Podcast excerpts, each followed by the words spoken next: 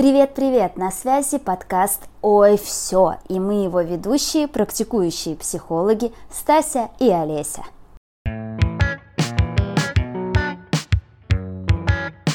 Стася, привет, всем привет.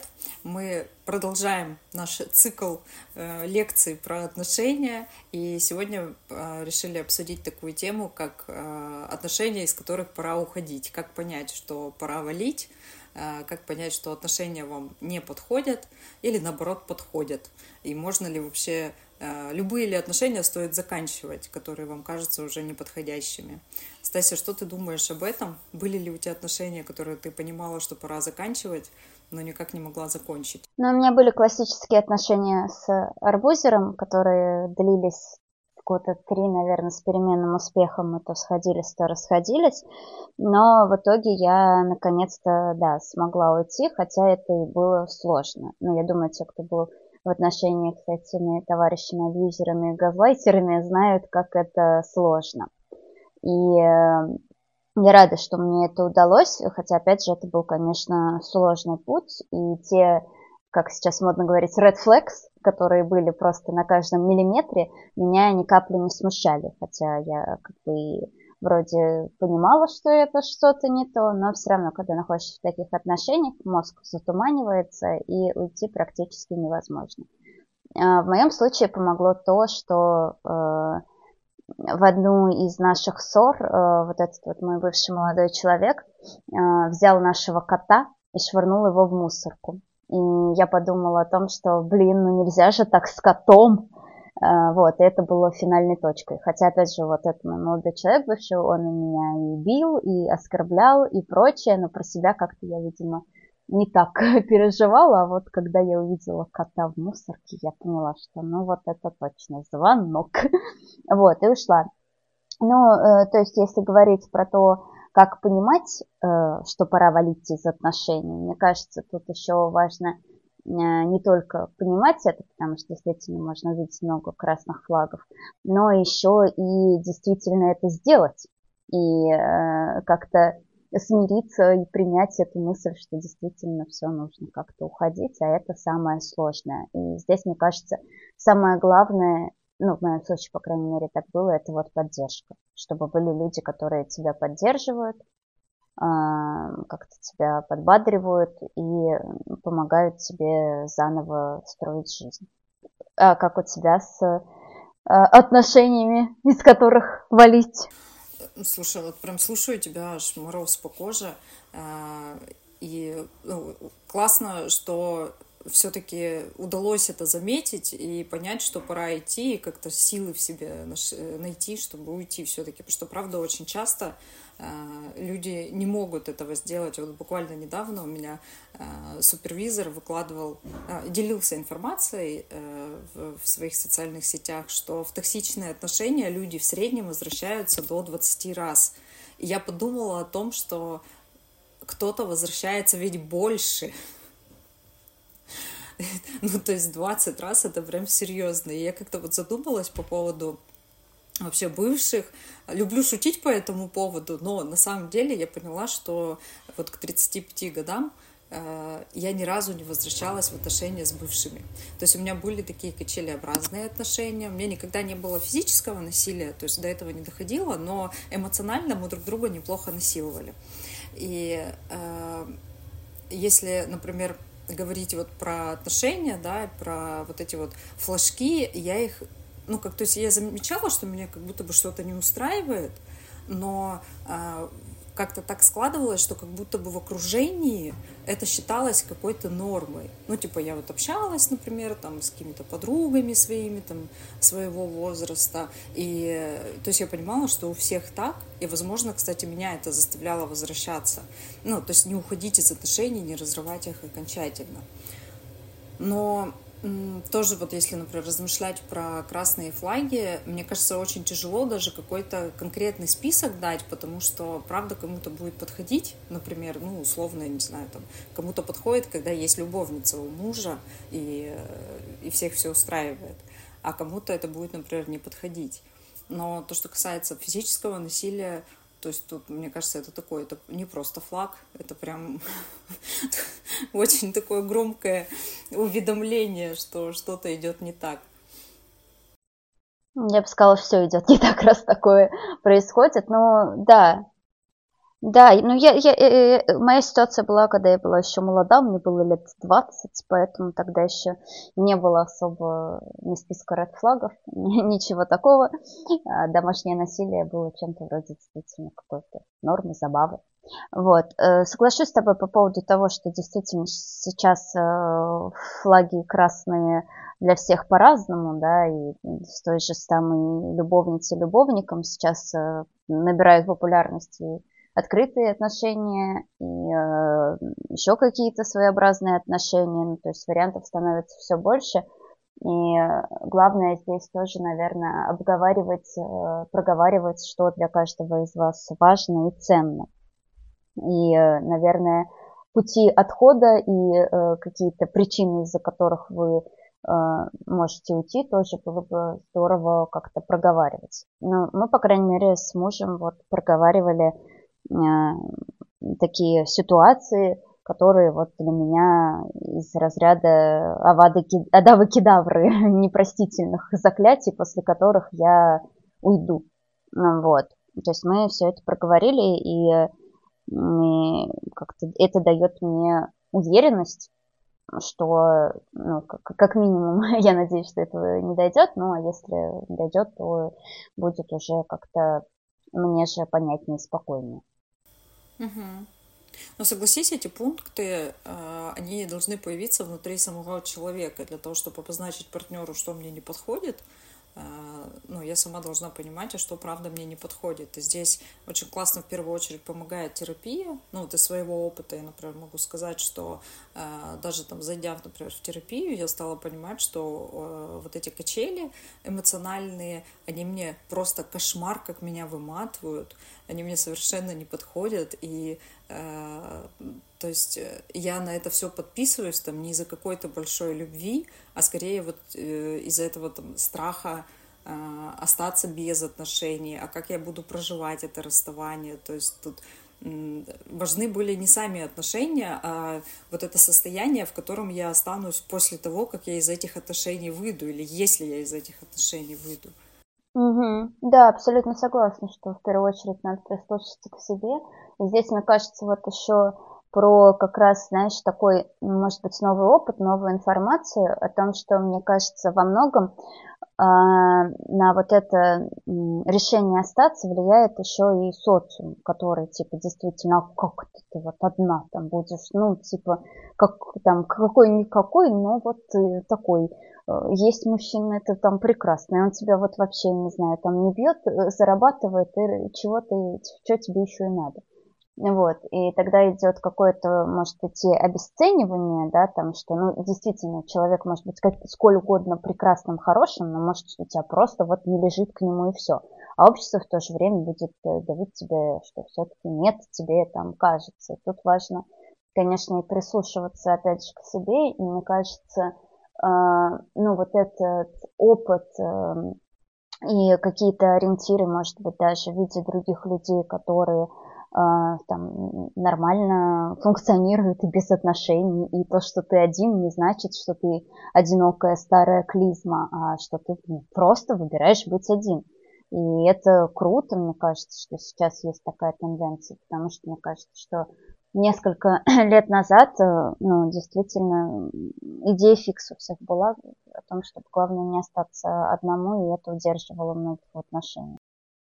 Ну, тоже, знаешь, к этой идее, если возвращаться, про то, чтобы э, быть одному, мне кажется, это, ну, наверное, единицы, которые э, там кто прям осознанно выбирает, что вот я хочу быть один, и может объяснить, почему он хочет один, даже если это, например, там на какой-то травматике, да, его завязано. И, э, ну, не знаю, там тот же страх отвержения, так страшно, что там опять что-то не получится, например, поэтому я лучше один побуду. То есть большинство все-таки не сильно осознает, что с ними происходит, и почему так весело менять партнеров, например, каждую пятницу, вместо того, чтобы попробовать там остаться с кем-то хотя бы на какое-то вообще время и как-то сближаться, пробовать и договариваться. И это я с тобой, да, абсолютно согласна. Я больше про то, что э, вот эта мотивация оставаться в отношениях, чтобы не быть одному, на мой взгляд, как будто бы она уже снизилась. А вот именно по поводу того, что уходить из всех отношений радостно сбегать от того самого да, страха отвержения, это, конечно, то, с чем действительно нужно работать. Это то, что мы постараемся обсудить в каком-нибудь отдельном выпуске. Да, э, но действительно вот эти вот отношения именно, так скажем, романтические, да, это просто непаханное поле для обсуждений и много разных историй и много разных вообще вариантов развития событий. Может быть, конечно, тут нужно э, рассматривать э, многие разновидности отдельно. Я бы еще поговорила про э, то, как э, и стоит ли вообще заканчивать отношения с друзьями. Раз уж мы как раз начинали тоже в том выпуске про дружбу, мне кажется, здесь э, тоже такая вроде бы кажется, не дружба, как что, как ее заканчивать, и зачем ее заканчивать, и что это такое бывает. Но для меня, мне кажется, сейчас э, я и за собой замечаю, и с клиентами, когда работаю, когда слышу какие-то истории про друзей, все чаще вспоминаю теорию ведра с крабами. Слышала ее, помнишь? Помню, слышала, но не помню уже про что. Ну, короче, если вкратце, то э, есть теория ведра с крабами, что крабов, если их э, засунуть всех в ведро, можно не накрывать ведро крышкой, потому что краб, который пытается выбраться, другие крабы за него цепляются и не дают ему выбраться. Угу. И мне кажется, это вот как раз такая тоже ну, хорошая метафора такой, так скажем, даже не токсичный, а какой-то вот этой тянущей назад дружбы, когда э, вот ты вроде там что-то хочешь, что-то к чему-то стремишься, что-то делаешь, а люди, э, твои друзья, э, может быть, даже из благих побуждений, но все-таки как-то тебя останавливают и тянут назад. И здесь, мне кажется, тоже, ну, это место, где, возможно, нужно подумать о том, чтобы тоже как-то либо снизить общение, либо переводить его в другие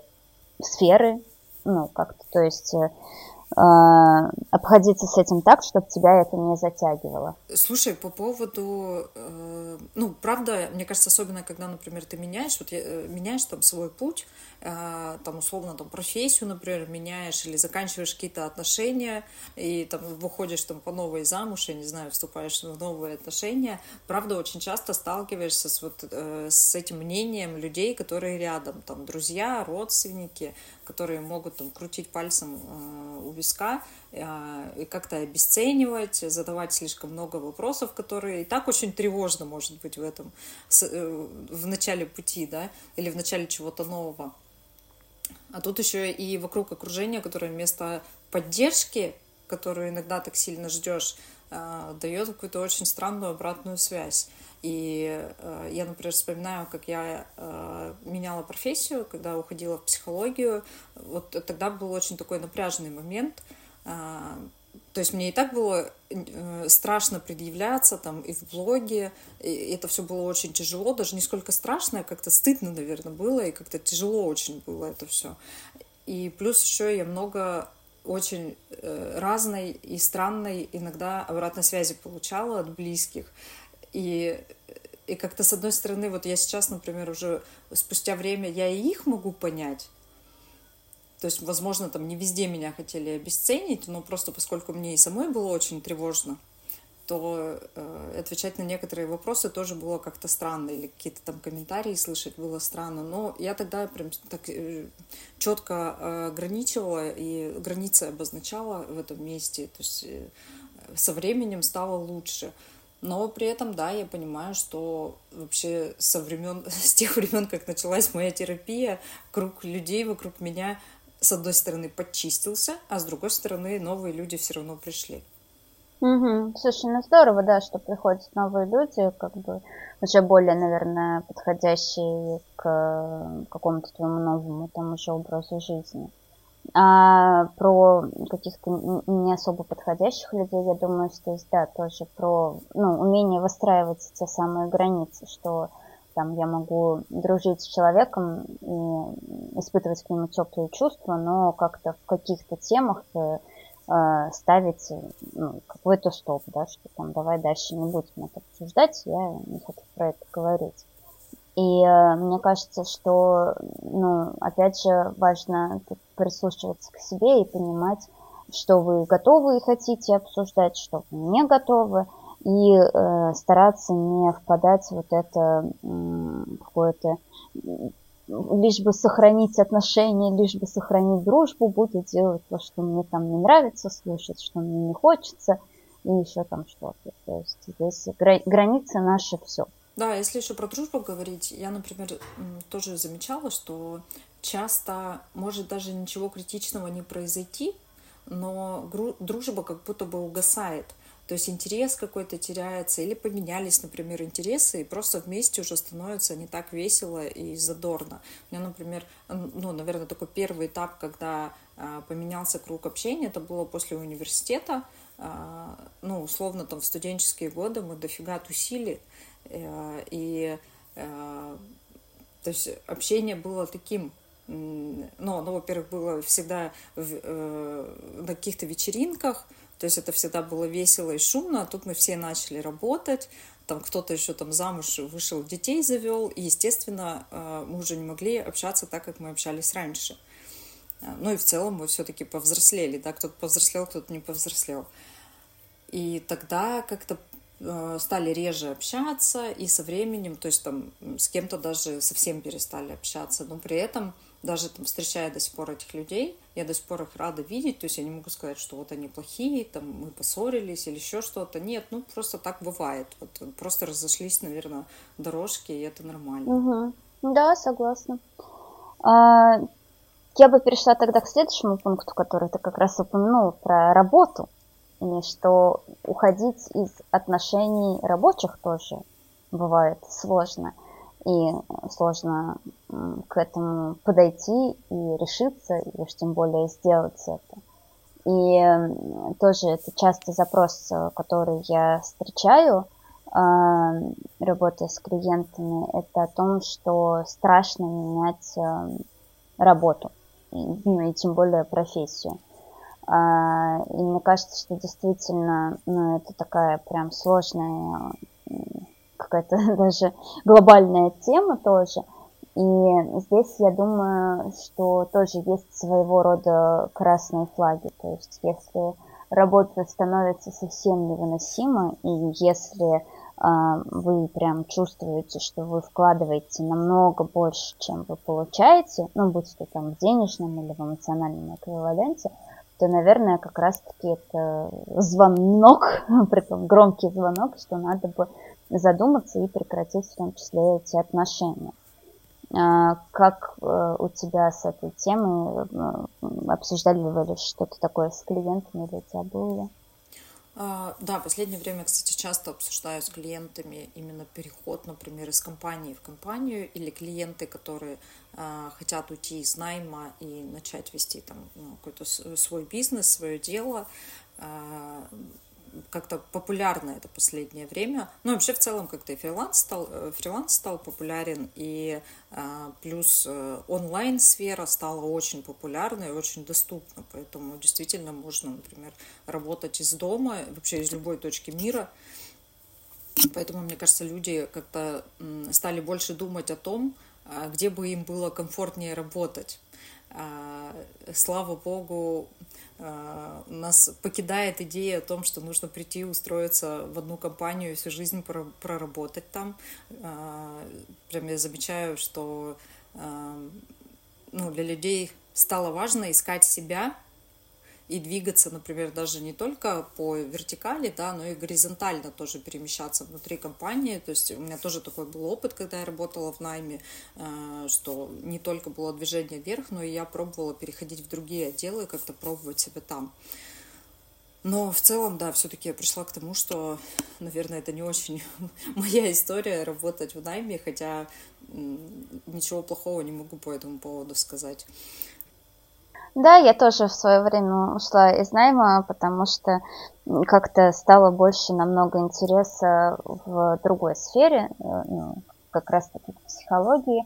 Но для меня процесс перехода тоже был такой сложный, стрессовый. Не могу сказать, что мне прям очень не нравилась моя работа. Мне было там окей. Мне там было а, нормально, меня устраивал там график и коллеги но я просто поняла, что все, это уже не мое, что я сижу и думаю о том, что, блин, какую я делаю фигню. Ну, то есть это э, перестало иметь для меня ценность. И я тогда пошла ну, в ту сферу, которая, мне кажется, до сих пор остается для меня ценной.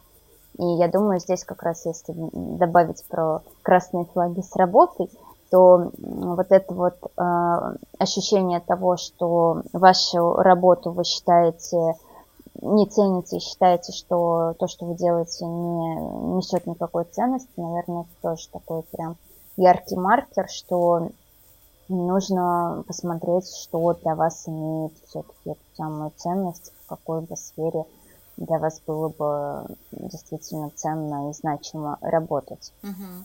Слушай, я вот хочу вернуться к этой мысли по поводу вкладывать и получать. А, для меня это вообще очень важный момент в любых отношениях. То есть мне прям сильно важно хотя бы в ноль выходить. И, например, если говорить там про работу, ну, для меня это во всех сферах, но вот если даже говорить про работу, а, я достаточно, а, ну, я быстро достаточно выгорала, скорее всего, потому что терял, ну, терялся интерес. И я думаю, что это было связано с тем, что ну, я не особо своим делом занималась. А, и э, поэтому наступал момент, то есть сначала было, знаешь, вот это состояние, когда так, ну, прикольно, меня здесь там, ну, условно, у меня хорошие отношения в коллективе, а, я там зарабатываю здесь деньги, поэтому могу себе позволить вот это, вот это и вот это. То есть до какого-то момента я была в плюсе, и потом постепенно, то есть я стала просто замечать, как а, я стала очень много вкладываться в то, чтобы восстановить вообще силы, ресурсы. И в какой-то момент я поняла, что так, кажется, скоро мне не будет хватать зарплаты, чтобы восстановиться после работы. Пора что-то менять. И вот на самом деле также с отношениями. То есть я, например, замечаю, когда если меня, ну, для меня, это мой такой личный красный флаг, если я начинаю вкладываться в отношения больше, Э, в том числе для того, чтобы восстановиться после этих отношений, например, после эмоциональных качелей восстанавливаться, прям и восстанавливаться. То есть я прям начинаю думать, так, надо ли мне здесь быть, что вообще происходит, что я могу изменить. Это как раз-таки место вот для личной ответственности, где я не могу изменить, например, другого человека или э, компанию, в которой работаю, но я могу взять и выйти, например, э, из этих отношений, будь то рабочие отношения или романтические отношения. Слушай, да, я абсолютно с тобой согласна в, во всех проявлениях отношений. Это действительно важно, вот этот баланс поддерживать, чтобы ощущать э, себя хорошо, и другим, чтобы было тоже хорошо. Но я, наверное, это, да, один из таких самых э, основных и ярких маркеров. А, так, ну что, мы поговорили про то, как выходить из партнерских, дружеских, рабочих отношений. Какие-то еще отношения, из которых выходить у тебя есть?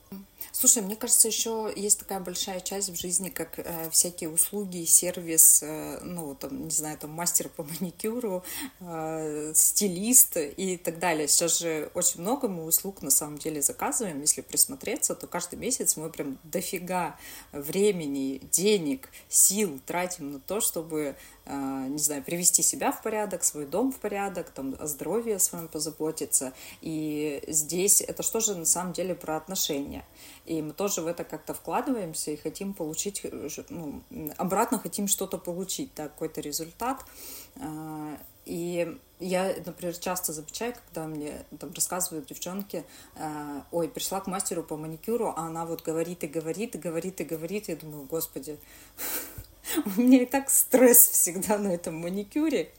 Но если бы мне еще там присел на уши мастер, ну, я прям очень часто, например, я могу сказать, если я хочу спать, не хочу разговаривать, я прям могу сказать, э, давайте немножечко в тишине посидим, или я так устала. Ну, то есть как-то вежливой быть, но при этом обозначить, что у меня сейчас совершенно нет времени вот э, как-то поглощать эту информацию, которая совершенно мне не нужна. Вау, слушай, я даже не думала про эту сферу, но действительно она занимает большую часть нашей жизни, и ты прям абсолютно, мне кажется, права, что действительно и в ней надо уметь э, находить, э, ну, опять же, какой-то баланс, где тебе комфортно, и прислушиваться к себе и говорить о своих вот этих э, желаниях и потребностях. И это здорово. Да, потому что очень часто там еще бывает, же начинаются вот эти типа дружеские, приятельские отношения, например, с мастером, и потом а, там мастер, у меня, например, была история, когда мастер мог мне там за полчаса написать, ну, то есть я жила там в соседнем доме, и за полчаса, например, мне написать, сказать, ой, слушай, я тут опаздываю, давай ты придешь попозже. И то есть там буквально там на второй раз я сказала, слушай, мне так не подходит, я пошла к другому мастеру. Спасибо, вообще никаких претензий, но просто это не моя история. И мне, ну, кажется, тоже очень важно, это опять же, если вы начинаете дружить с этими людьми, ну, подумайте, как вам аукнутся эти двойные отношения, то есть ради чего вы это делаете, и правда ли будет вам комфортно. И, ну, тут, да, и опять же, место для ответственности про ваши границы. Слушай, это потрясающая силы воли человек. Так закончить и обозначить свое желание уйти, это, конечно, круто. Да, я тоже вспоминаю какие-то истории так, знакомых, что Э, человек, да, пошел к одному мастеру, так к нему и ходит, и там уже десятый раз он на этого мастера не может ему сказать, что на самом деле ему там хотелось не слушать вот эту дурацкую музыку, которая там играет с Муз-ТВ, а хотелось бы просто там тишины, например. Вот. И как-то обозначать свое желание действительно бывает очень сложно, и а, круто все-таки их как-то слышать и проговаривать. А, думаю, мы все основные сферы разобрали. Наверное, для меня самый главный вывод о том, что, опять же, важно прислушиваться к себе и как-то вот этот внутренний дебет-кредит и баланс того, сколько ты даешь, сколько ты получаешь, а, как-то соблюдать. И если действительно есть э, ощущение того, что все в этих отношениях мне уже как-то некомфортно, тяжело, и я не получаю там того, что бы мне хотелось бы получать, то, возможно, действительно хороший выход – это выход. Вот, так что я искренне бы хотела пожелать всем э, чувствовать в себе э, свои потребности, свои желания и как-то их действительно воплощать. Стася прям под каждое слово, э, под каждым словом готова подписаться, полностью согласна. Э, правда, хочется пожелать э, нашим слушателям ну, как-то быть внимательнее, что ли, к себе и замечать, как вам вообще в контакте с тем или иным человеком, как вам на вашей работе, как-то себя учиться, что ли, выбирать, слышать, выбирать себя и как говорит мой супервизор, если вам кажется, скорее всего, вам не кажется. Поэтому давайте иногда себе возможность, знаете, как тому самому бывшему, давайте иногда себе возможность все-таки попробовать еще раз прислушаться к себе и посмотреть, а может быть, вам правда не кажется, и здесь что-то идет не так. Потрясающая фраза, да, надо ее записать. А, хорошо, тогда всем спасибо, что слушаете наш подкаст. В следующем выпуске поговорим об отношениях еще с другой стороны. А на этом прощаемся с вами. Пока-пока.